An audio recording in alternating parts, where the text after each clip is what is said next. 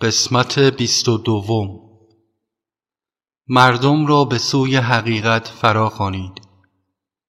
شما می توانید به سایرین کمک کنید که به آزادی روحانی برسند و از عالم کسرت و مجاز بیرون آیند. به شرط آنکه خود شما در هنگام کار برای سایرین این ایده وحدت را فراموش نکنید.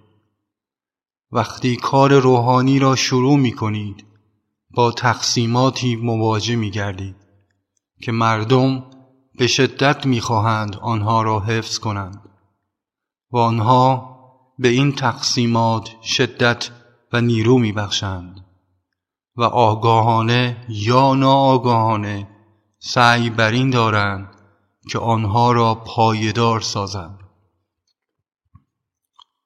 شما باید مردم را به سوی حقیقت فرا خوانید اما با زور نمی‌توان آنها را به سوی روحانیت سوق داد.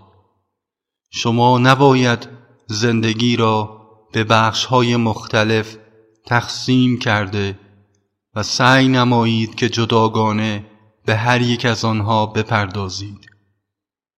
به عنوان کارکنان روحانی شما باید دیدی جامع و سازنده از مسائل فردی و اجتماعی زندگی داشته باشید هرگز آنچه را که خودتان احساس نمی کنید به سایرین نگویید.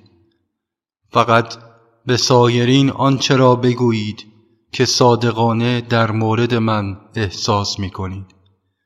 زیرا هرچرا که شخص صادقانه به آن اعتقاد داشته باشد من همان هستم.